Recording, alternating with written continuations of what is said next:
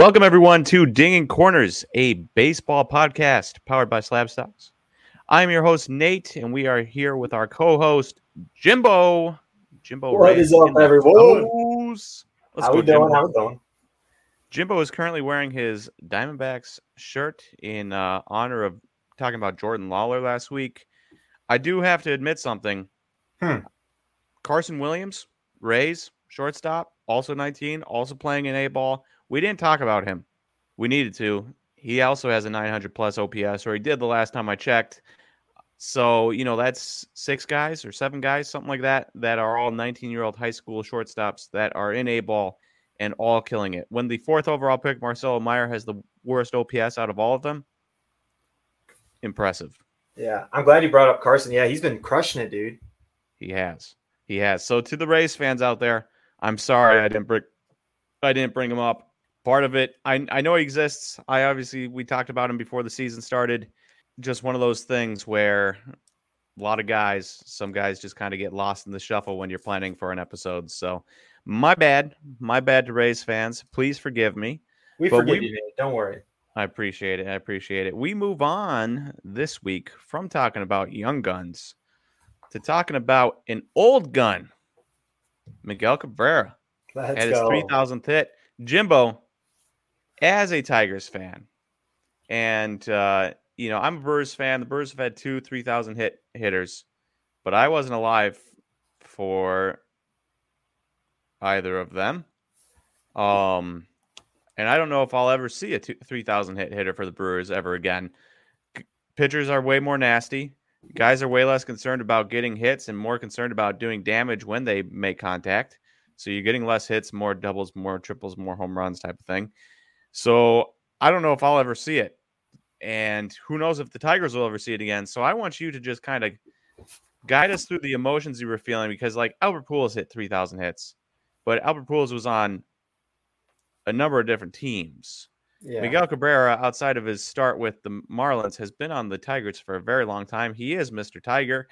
Uh, so kind of Oh. guide us through the emotions of watching one of the all-time greats for an organization finally get to 3,000 hits. Yeah, man. Honestly, it was it was special, dude. Um, it, it was really cool to see. I mean, growing up, I was a Miguel Cabrera fan when he was at the Marlins, even. And uh, then when we got him as a Tiger, I was ecstatic. And just seeing him, being able to work with him in person, and then also being a fan, being a fan, being a Tigers fan, all that all together was uh was really cool to see. The thing that that really that I thought was special was like the amount of love in baseball. Not just Tigers fans, not just Tiger, like everyone. Every like if you were a fan of baseball, you were a fan of Miguel Cabrera that day. And to Mhm. me, that was really cool to see because you you see, I don't know, baseball, I, I always say it all the time. Baseball is like its own community, like its own fraternity, its, its own thing. And it's just really cool to see when you see stuff like that. Old players, there's players on the other side of the like the Rockies players. They were ecstatic. Uh, they had the most Venezuelan uh, born players in the MLB. I think was seven, seven or nine, one of those numbers. I want to say seven. But you know they grew up idolizing uh, Miggy. Miggy is the first Venezuelan player to ever hit, or Venezuelan born player to ever hit 3,000 hits. Um, he is an icon over in Venezuela, so it it goes way like way way past just Detroit, which was really really cool to see. So I don't know, man. Like it's hard to put in words. It it was a it was awesome. Well, I got to say, I was a little disappointed myself because I planned on watching it. And then I went golfing on Saturday. Game happened middle of the day. I wasn't thinking about it and missed it completely, which is kind of devastating because if uh if I, I honestly don't know if we're gonna see one again. And the reason I say that is I saw an article the other day and they were talking about the guys that had the best chance, the Mike Trouts, but he missed time with injuries and COVID and stuff. Uh, Juan Soto. So I'm looking at Juan Soto's stats right now. He just passed 500. He's at 502 hits in his career. Obviously, COVID year, 47 games, that kind of messes him up. But if he got 500 hits every four years, and realistically, you're probably looking at if he's healthy, um, and playing 150 games a year, you're probably looking at like 150 hits because he had 153 hits in 150 games in 2019 and 157 hits in 151 games in 2021. So if we were at 150 hits um, every year and he stayed healthy, you know, 10 years, he's at 1,500 hits. He would need a 20 year career at that pace. And like he could do it till age 39, but then you start wrapping in, you know, 2021, he only got 30 or 54 hits because they only played 47 games and his rookie year and he, and then as you get older, might get less at bats.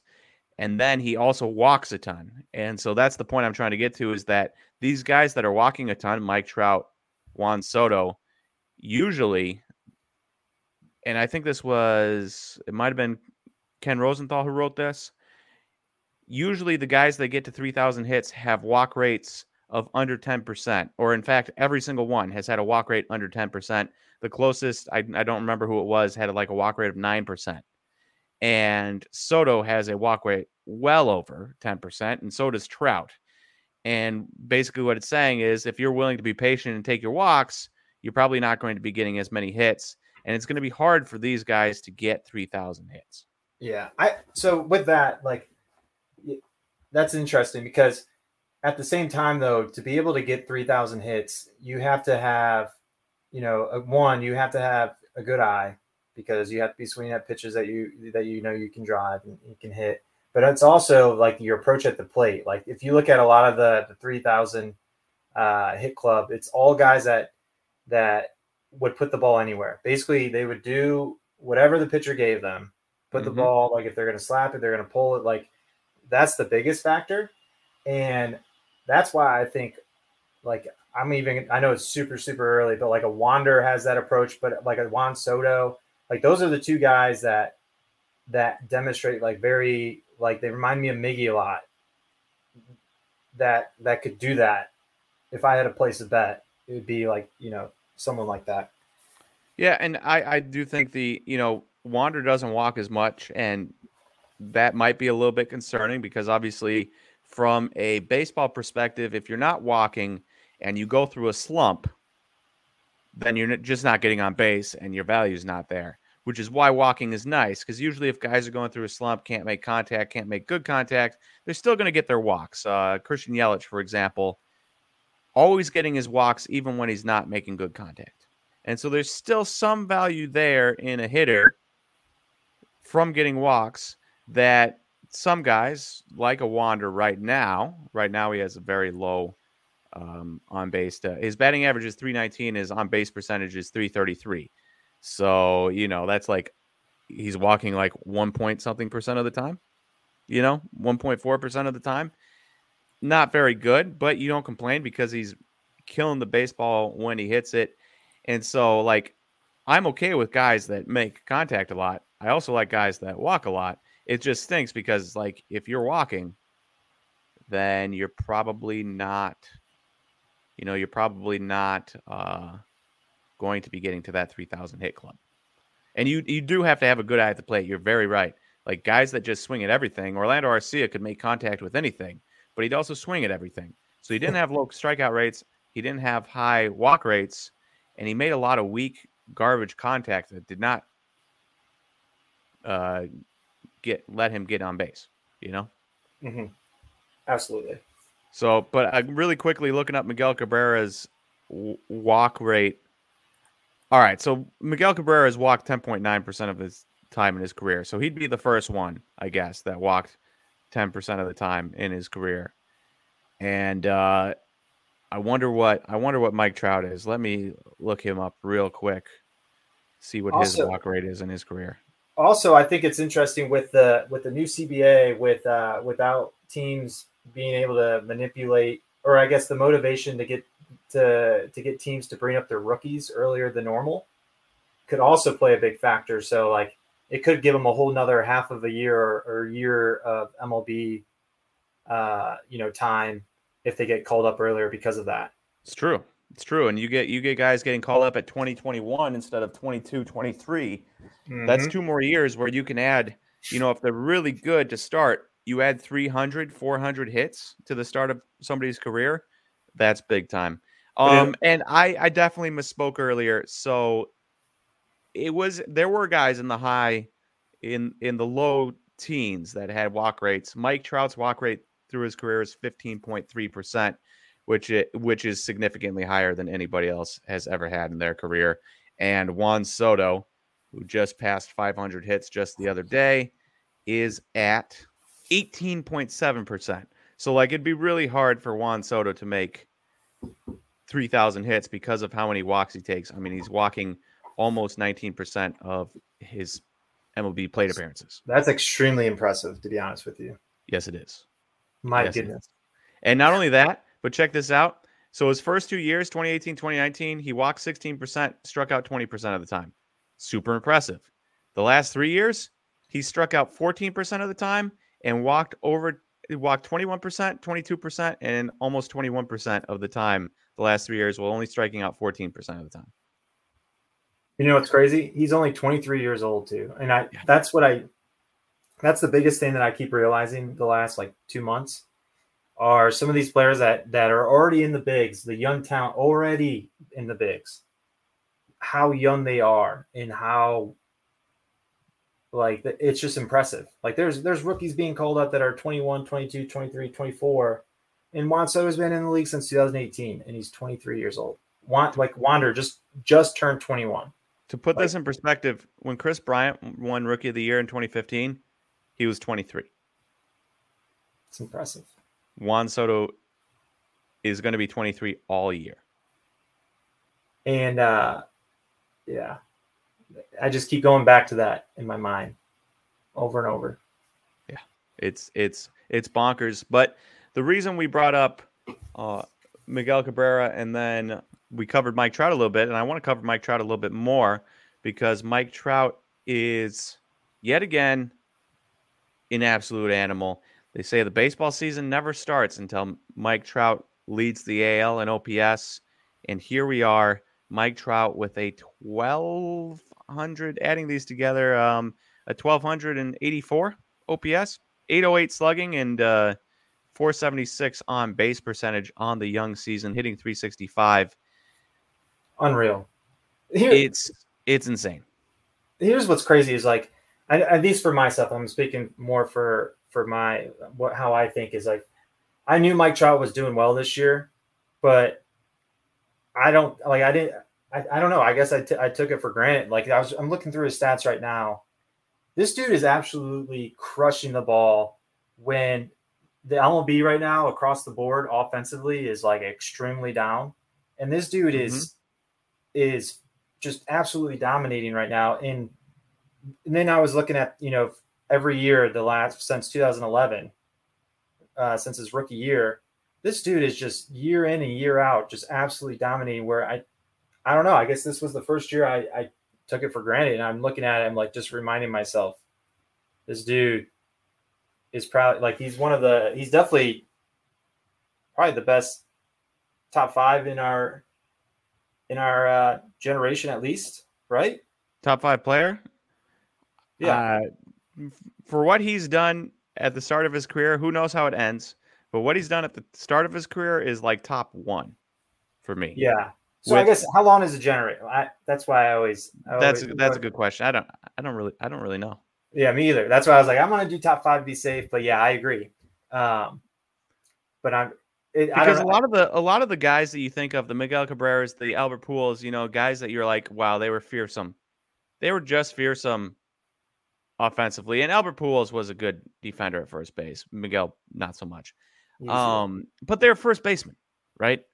And they weren't running. They didn't add anything on the base pass. So so then you add Mike Trout, who's just as good of a bat, but then also significantly better base runner, plays a significantly harder position, and is just as good as Albert Pujols was at first base as he, Mike Trout is at center field.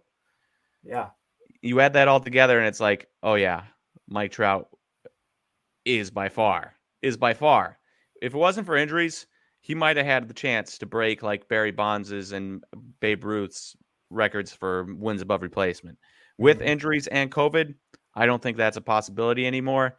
But I, I mean, we're looking at a dude who's 30 years old, 30 years old, and is in the early going, has dropped his strikeout rate. Like, who does that? Who hits 30 and decides to drop their strikeout rate? Um, his isolated power is 442. To put that in perspective, his highest isolated power before this point is 350. So like that's absolute insanity. Um, he's been he's been otherworldly to start the year, and we do we do take him for uh, for granted. It's like oh Mike Trout's good, Mike Trout's good. You don't really hear about him because he's on the West Coast. You just see the stats and you're like, yeah, you know, you're in bed by the time their games are starting, or in bed by the time the fifth inning happens in Anaheim. And so you never really get to see him play. And if I have one thing I want to do, I want to make sure I see Mike Trout play live before before he retires. Oh, you have you got to honestly, Nate, you got to watch a BP of him. You got to do the full thing. I like it. I'm going to. Okay. Definitely going to. I'll make sure you, I'll make I'll hold you to that. Yeah. Because like imagine imagine if you were alive in the 50s and you could watch Mickey Mantle play or Ted Williams and you didn't. And then you say to your kids, yeah, Mickey Mantle was the greatest of all time, but and I was alive while he was playing, but I didn't watch him play. I'm getting chills just thinking about watching Hank Aaron. Yeah, right. Like you, you, you got you got to watch him play, and you know sometimes that's AL. I live in an NL city, or I did, and so like, the do the Angels come to Milwaukee very often? No, not at all. Sometimes you can go like 15 years before a team gets to your city. Not anymore. Next year they they did something with the CBA where I guess every team plays each other. Oh, so that's cool. I'm pretty sure uh, I heard that, or I'm, it might have been a dream, but I could, I could go for that because yeah, I, I was sitting there the other day. I'm like, wow, Mike Trout is 30 years old. He'll be ending the nearing the end of his prime at some point, and I haven't even been able to say I've seen him play live. I've been to a home run derby. He wasn't in it, but uh, that's the closest I ever seen to Mike Trout playing live. Yeah. Got to. But this leads us to our main subject of the day. And Jimbo and I, before we started recording this, we're talking, or it's earlier today, we're talking, and we're recording on a Thursday. You listen to this on Friday. We were talking about the ceiling of the market being Mike Trout. And it got me thinking, you know, about other ceilings because Wander Franco obviously just had his Topps rookie series one rookies come out. And if you're listening to this and you're probably saying, wait, these jerks, they told us that we'd have a Bowman preview. We will have a Bowman preview. It will be coming out on probably like Tuesday or Wednesday before release date. Don't worry. Don't worry. That is still coming. Just uh, pushed it back a little bit. Um, but anyways, so we were talking, and Jimbo was like, you know, Mike Trout's the ceiling right now for the MLB. You buy a card, you compare it to what Mike Trout cards are going for you're not likely to buy a Vlad Guerrero Jr. and expect to get more than a Mike Trout price for a, uh, a similar card, you know? And I agree with that. But then I think there are different tiers. And so what we're going to talk about today is the Wander Franco Topps Rookie Gold PSA 10. And it's ceiling because right now, this card, if I can pull up the email I sent to Jimbo and myself, right now, this card's last sale was for $1,575. $1,575 on April eighteenth, twenty twenty two, and it had one that sold for fifteen seventy five on April seventeenth, twenty twenty two. Pretty good price. And then you start thinking, well, if Mike Trout's the ceiling, and obviously his golds are super expensive, and you can't compare Wander to Mike Trout yet, obviously, it'd be asinine to do so. But you can probably compare him to an Acuna or a Soto or a Tatis or a Vlad. Obviously, they've had a couple more years. But if you look at their stats, Wander is sitting at a 944, a 186 OPS right now through 17 games. If he keeps that 186 OPS in his age 21 season, he will not tie Juan Soto because Juan Soto had the shortened COVID year with the 217, which was absolutely insane. So he won't tie Juan Soto, but if this will work. Yeah. Um, Vlad, 115 OPS, so 186, way higher than that.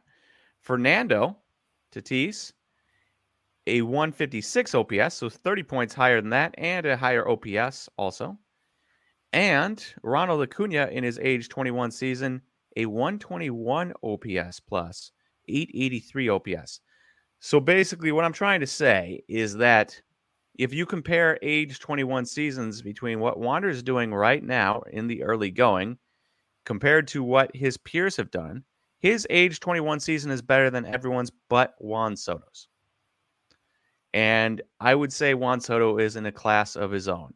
If I, Mike Trout is one, you know, Juan Soto is just a tiny step below him. And because of how good Ohtani is at both pitching and hitting, even though he's not the best pitcher in the league and he's not the best hitter in the league, you combine them, he would be right there with Juan Soto in that second tier.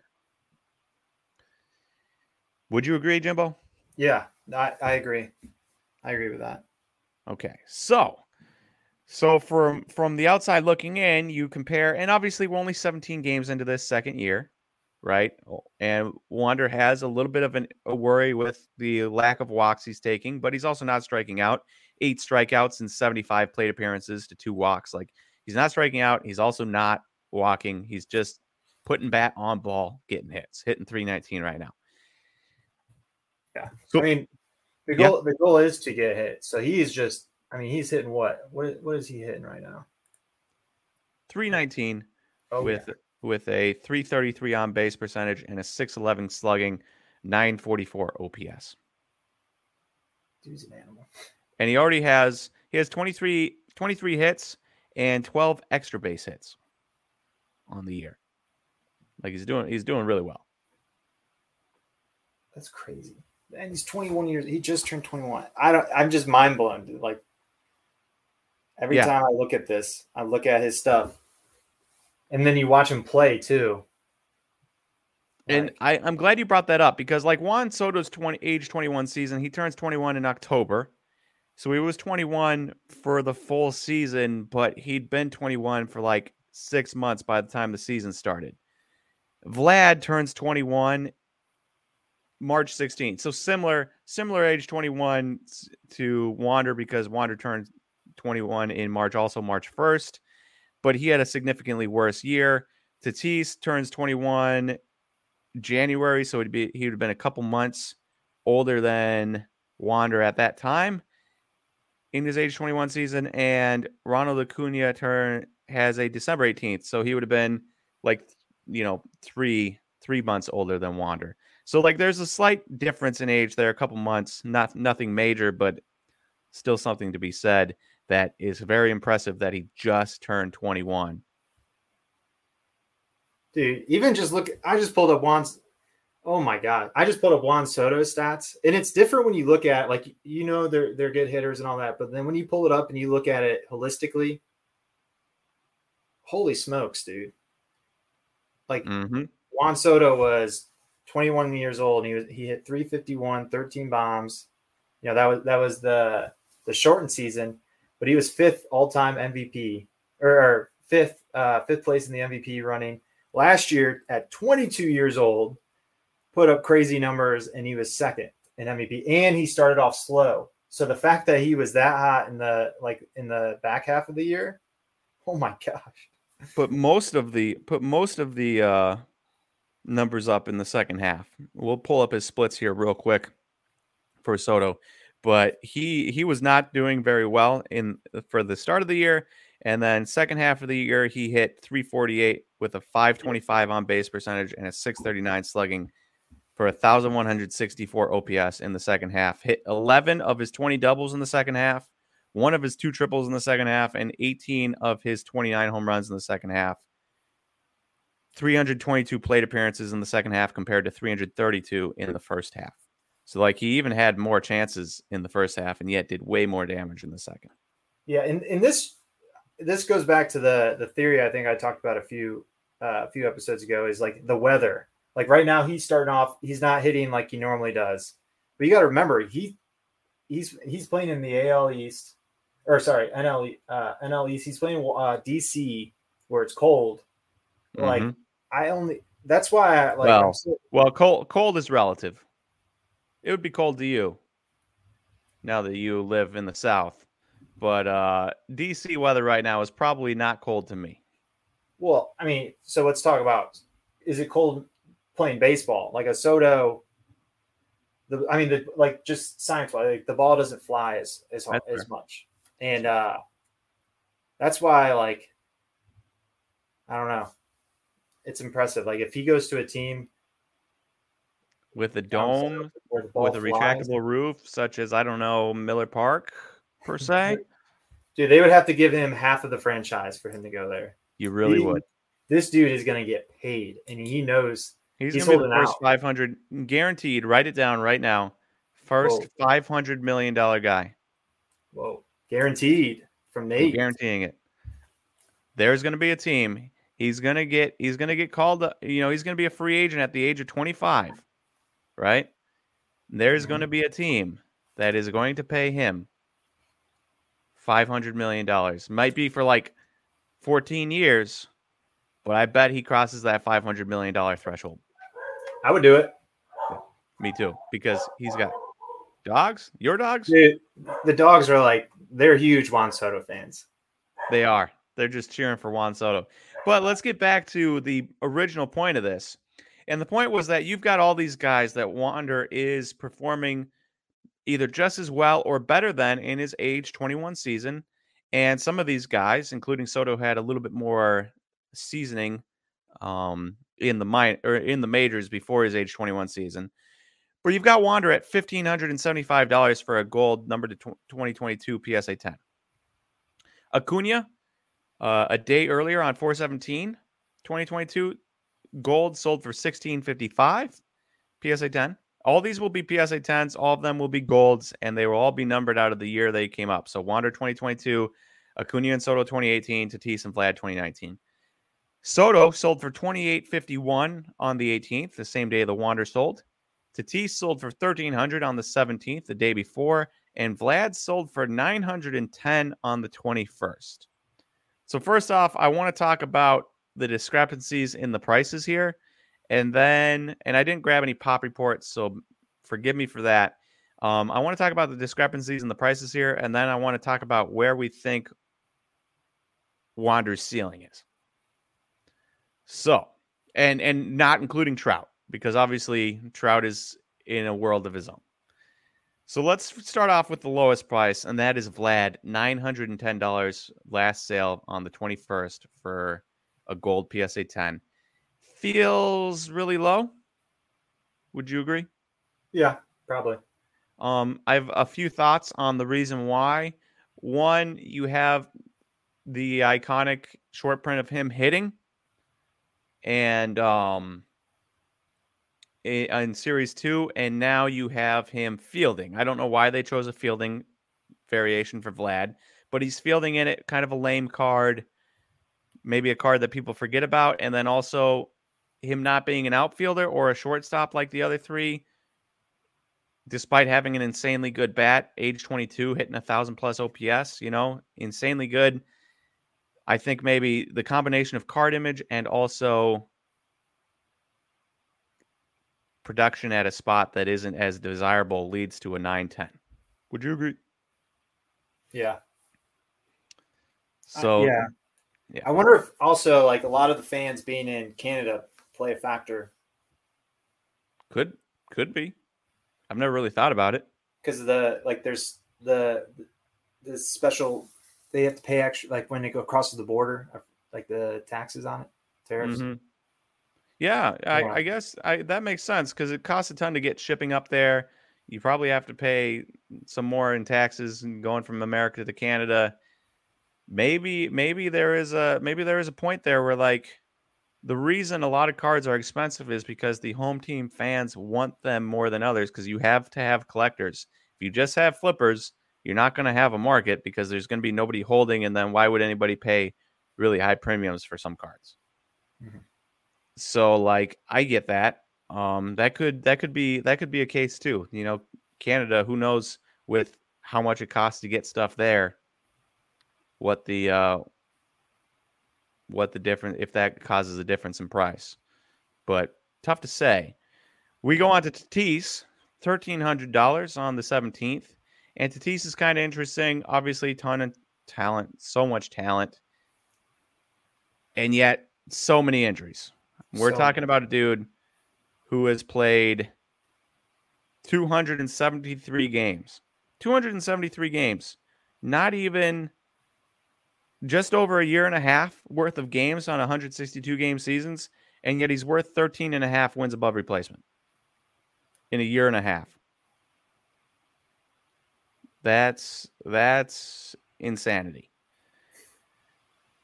And so and so and that's his first 3 years in the league is worth is worth 13 wins above replacement. Uh, So he's super good, but he's also super injured. And so you kind of get you get the price there. If he wasn't injured and he kept playing well, we're probably looking at Soto prices, especially for him being in California. Yeah. I'm also curious to see if they put him back at short because he did not look good at short last year. He- He is he is not he is not a good shortstop. not at all. I do think though that they have a problem. I think Tatis signed on to be a shortstop. He signed long term in San Diego, and he probably signed on to be a shortstop.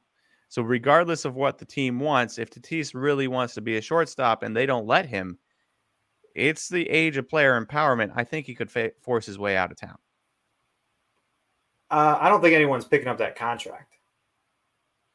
That's fair. They, do you know the was? I don't know, man. You don't think the Dodgers wouldn't care to eat some money if they get that supremely talented of a player in? they wouldn't even pay Corey Seager. Yeah, but there's I like Corey Seager. There's a difference between Tatis and Corey Seager. Yeah, I don't know. I know I wouldn't want the Tigers to pick that up. I'd rather. I wouldn't want that. I mean, it would have to be one of the it would have to be one of the like two franchises that can just afford to eat that money if need be, Yeah, you know. Um, but I do think one of the Yankees or Dodgers would be like, yeah, we'll take we'll take him for free, essentially. Because why wouldn't you? If if money means nothing, you're getting a top five player in the MLB when healthy. Mhm. But again, he signed on to be a shortstop, and I think that's going to make cause major problems if they go up to him and say, "Hey, you have to be a center fielder now to ease the wear and tear on your body, and also uh, you're just not very good defensively," which he is. also you stink. That's short. He's not a good defensive shortstop. It's just like the whole Derek Jeter thing. People love to think Derek Jeter was a good defensive shortstop. He was a good hitter. He was a bad shortstop. He just made fancy. I mean, it's it's all about marketing. Yeah. He, it, those those guys that make fancy plays, a lot of times the plays are fancy because they don't have enough. And this was the Yuniesky Betancourt thing. He'd always have a couple amazing plays, but it's because he didn't have the range to get to the balls that other guys could. So his amazing plays were other shortstops just routine plays. Yeah, I agree with that. So, you know, we've got so we've got the want the the Tatis issue, injuries and stuff, driving his market down to thirteen hundred. If healthy and playing really well, obviously you expect that to be significantly higher. At one point it was. Right now it isn't, and we'll see if it ever gets back there because now there's that fear that he's always going to be injured. Um, let's move on to Acuna. So he is he's the first one above Wander at 1655. Interesting there is that he also has been injured quite a bit. He also has the um, short print in Topps Series 2 and then the regular card in update like Vlad. So Vlad's is at 910 despite also having the short print. Ronald Acuna's, despite being injured, is at 1655, significantly higher than Vlad, despite having the same kind of card configuration. So it's interesting to me, at least. And that feels like a pretty healthy price for a guy who's been injured. Would you agree? Uh, yeah, but at, yeah, I think that's a healthy price for a guy that's been injured. But at the same time, this dude is so exciting to watch and fun to watch that there are some true collectors that will, you know, there's a lot of people that buy Acuna are keeping them for life. They're not flippers, and that is such a huge factor in cards. And and by buying Acuna for life and keeping him, you're talking about Jimmy. That is one. Yes, I'm pretty sure he has half of whatever Acuna, half of the whatever uh, the print run is of any of Acuna. That's insane. And and don't get me wrong, Acuna, when healthy, is amazing. He had a 987 OPS as a 22 year old and a 990 OPS before getting injured as a 23 year old. That's insane. That's so good. But he has to come back healthy. We'll see tonight. He's coming back tonight. Uh, by the time you're listening to this, he will have already played and we'll have seen how he does. I'm super excited to watch him play again because Acuna is amazing. And baseball is better when its best players are playing. So we'll have Acuna back on the field. We'll have Byron Buxton back on the field. We'll have Mike Trout back on the field.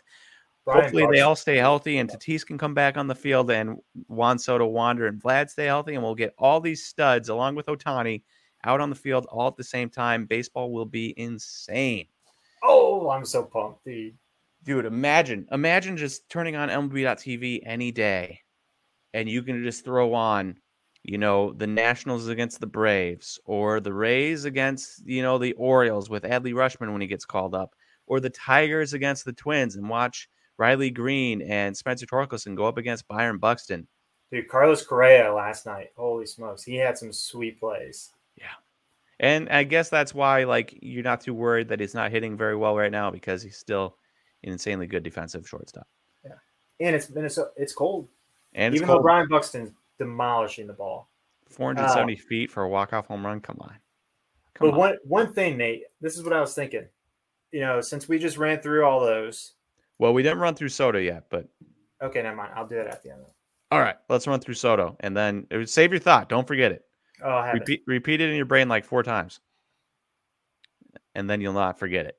Uh, all right. So, lastly, we've got Juan Soto. He's 28 51, and there's really no needed explanation here. Soto is a champion for starters. He could have won an MVP last year. He will run, win an MVP one of these years. He's insanely good. His OPSs are insanely good. He's got the skills and the health to stay insanely good for years and years and years. I'm talking late 30s, years when I think like a Tatis or a Acuna will wear will wear off because of how hard they play. I think Soto will stay because how good he how good of an eye is at the plate and how he doesn't have as physically demanding defensive positions. And he's just like a he's a pure hitter. Like he, it doesn't take a lot of energy for him at the plate because he, he his swing is so smooth. It's like a Miggy, and he just takes whatever the ball, whatever the pitcher gives him. No stress mm-hmm. on the mm-hmm. body. Mm-hmm. So there's no there's no real need to dive into the Soto 2851 there. We get it. Um, the question that will be asked after Jimbo, and everyone keep these in your mind.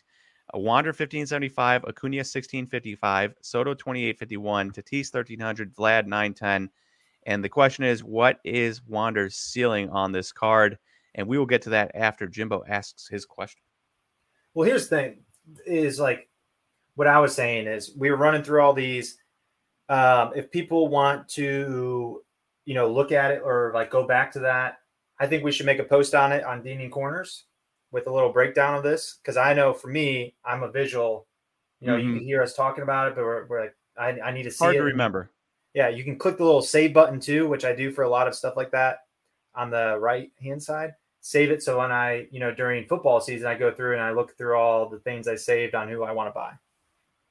Oh, I like that. I like that a lot. I do I that. I bookmark. I do that with Twitter. I see a tweet about a random prospect. Bookmark that. Every mm-hmm. once in a mm-hmm. while, go back through my bookmarks, and it helps refresh my mind for guys I've forgotten about because I don't have a very good memory. Just talk to my wife, and uh, it will happen where like I'll read about a guy. I'll be like, I'll look up his cards. I'll be like, oh, he's coming out in Bowman. You know, mm-hmm. in a couple months. All right, I got to remember that. Or oh, he has a Bowman card and it's super cheap. And maybe I try to buy one or two or I'm looking at it. And then inevitably I kind of forget until I see his name again a couple months later or something. And I'm like, oh, especially in the off season when baseball's not happening. Like in, during the season, it's not that bad because like I will see these guys' names more often. But in the off season, there's always these guys where I'm like, oh, I should buy that. And and it can even be guys like Gavin Lux, you know, all off season. I was like, I'm really believer. I'm a big believer in Gavin Lux. I should probably buy some cards since they're so cheap never got around to it. Exactly. That's what I do. Like right now, like I, I use stuff like that to remind me when when there's not a lot of social media or like a lot of people talking about it because that's when that's the time when you want to buy anyway so use your resources and, and be smart mm-hmm. on uh, when you're buying this stuff, if you're going to do that. Correct. And and the when is important. You don't want to be buying. You don't want to be buying, you know, a Julio Rodriguez as he's getting called up when everyone else is like, "Oh, I should buy him now." You want to be selling. So uh, the when there, a little word, but a powerful word. Very true. All right. Well, let's get to the main question. And the main question here, and Jimbo, I want you to answer this and I'll answer this. What do you think Wander's ceiling is? He's not even $100 lower than Acuna. He's $1,300 lower than Soto, but he's $300 higher than Tatis, and he's like $600 higher than Vlad. Yeah. Almost $700 I mean, higher than Vlad. I, I just always I go back to asking myself, who do I like more as a player? And then I go and dive into the numbers card wise to see where there's value at. Like Vlad obviously is a phenomenal hitter. Mm-hmm. Uh, but I don't know, like the longevity on that. I don't know. I I I get really scared about Vlad long term. Short term, absolutely, he is phenomenal. Um, for me, I don't know like the actual ceiling for for Wander, but I'm not gonna lie. If if I'm looking through this list, I'm taking Wander over any guy besides Soto. Soto and him would probably be like, I'm cool. Like I'll close my eyes and pick out of a hat. But I like Wander out of one, two, three, four, five, out of the five, just because there's so many factors. Like shortstop, he just turned 21. I love his approach at the plate. He has the power when when he wants it. You know, he'll probably be in the playoffs quite a bit with the Rays. Uh, there, there's just a lot, a lot to it. And my dogs are like, you know, they're they're they agree. They're in agreement. They love themselves some wander. So you are you are wander through and through. If you had to choose one of these cards, either spending the fifteen hundred seventy five on say say fifteen seventy five on wander right now, or buying two Vlad's for three hundred dollars more, you'd still buy the one wander. Yeah, I would. Yeah, just two wanders or one Soto and two hundred dollars more or three hundred dollars more, you'd go two Wanders. I would go two Wanders. Yeah. I feel like I'm. I feel like I'm at a uh, the eye doctor, and they're doing like the little switch. This one or that one. This one or that one. I like it. That's me, doc, doctor of baseball. Yeah, I don't know. I just as a baseball fan, as a baseball love, like what, and it's the eye t- like watching Wander, watching his at bats. Same with Soto. Like I get a different feeling about him. Acuna definitely way more exciting. I feel like he is like the most entertaining. Him and Tatis, great mm-hmm. players, but they play so hard, and that just scares me a lot. Um, but I don't. I I encourage people to turn on the TV and watch watch these players and um and, and choose that way if if you are looking to choose one. And uh, I'm I'm right there. I'm right there with you you know, Acuna is interesting. He's obviously won rookie of the year. He's already have a, he already has a top five MVP, MVP vote. He's got multiple Silver Sluggers. He has a career 925 OPS through his age 23 season.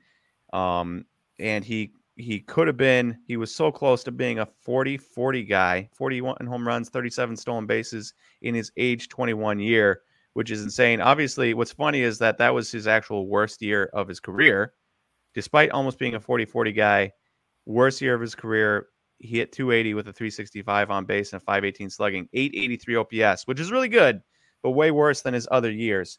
But it's like Wander's not going to be a 40 40 guy.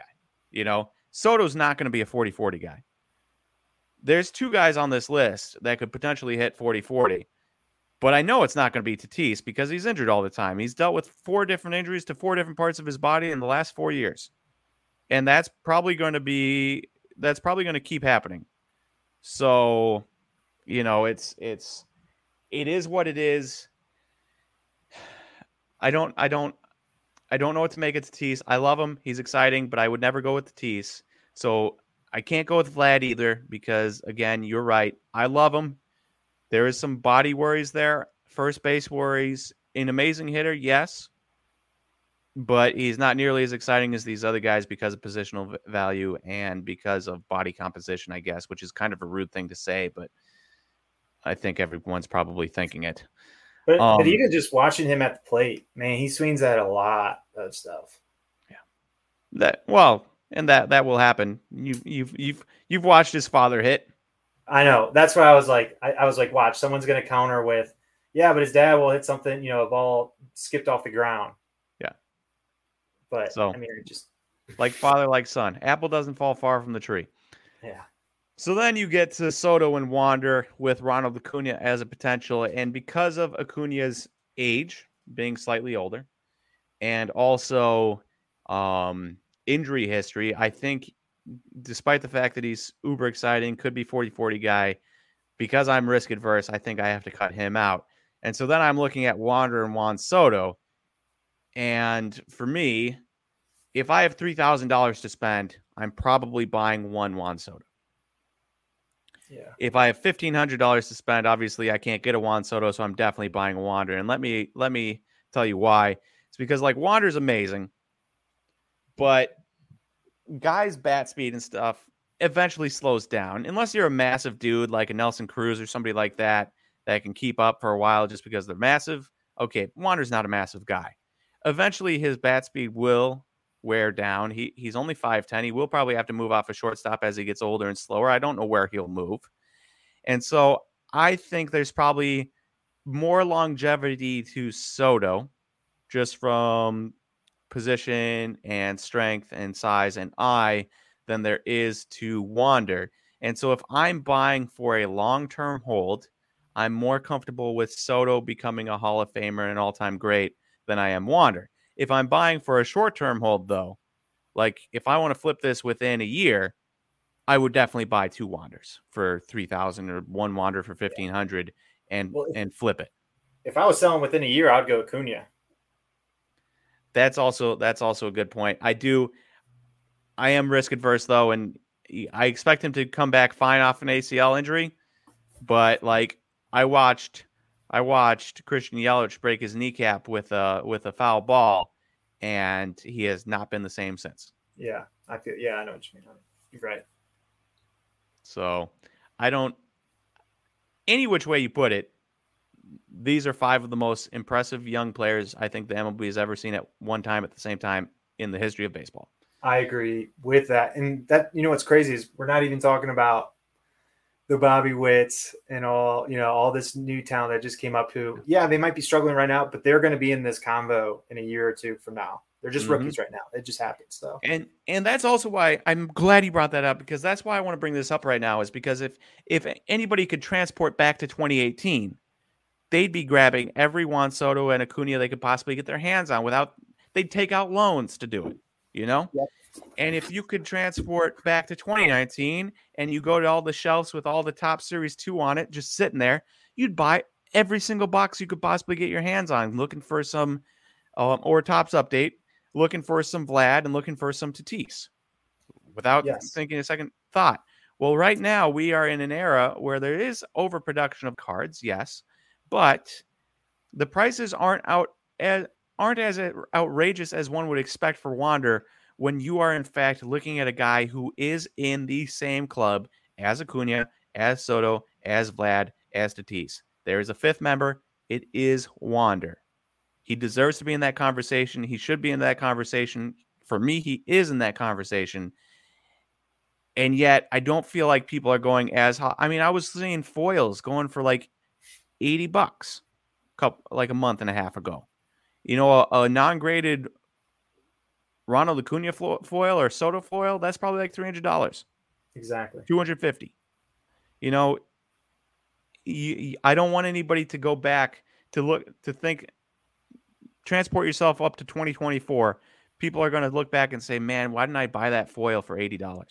Why didn't I I'm buy that that- foil for I'm 100 saying that today even. Remember, I text I've texted you multiple times. I'm like, dude, I don't know why I buy anything else after watching Wander, just day in day out.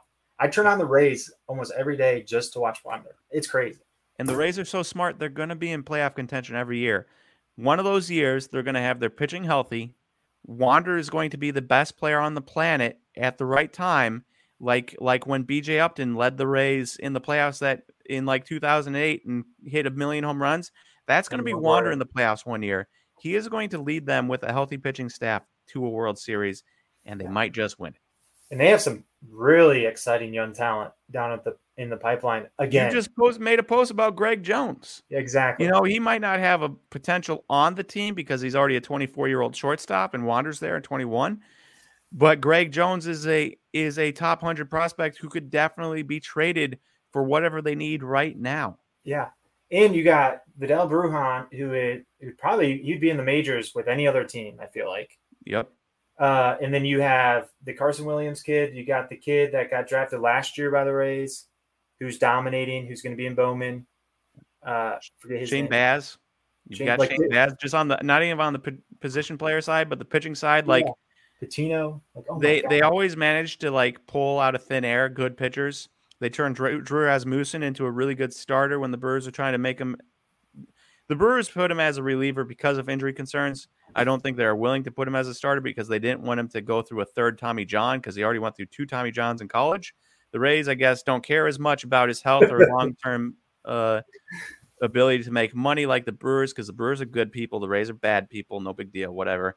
Um, but like Drew Rasmussen, I would never have said, "Oh, that guy's a starter." Like he was talented with the Brewers, but the Brewers were just never going to do it. Now the Rays get him; they turn him into a starter. He's a good starter. They got Shane McClanahan. They got Tyler Glasnow whenever he's healthy. I was going to say we're forgetting about how dominant Glasnow was. Yeah, and then you put in the the Luis Patinos, right? And you put in Mhm. the um, Shane Bazes and stuff. It's it's it's going to be bonkers.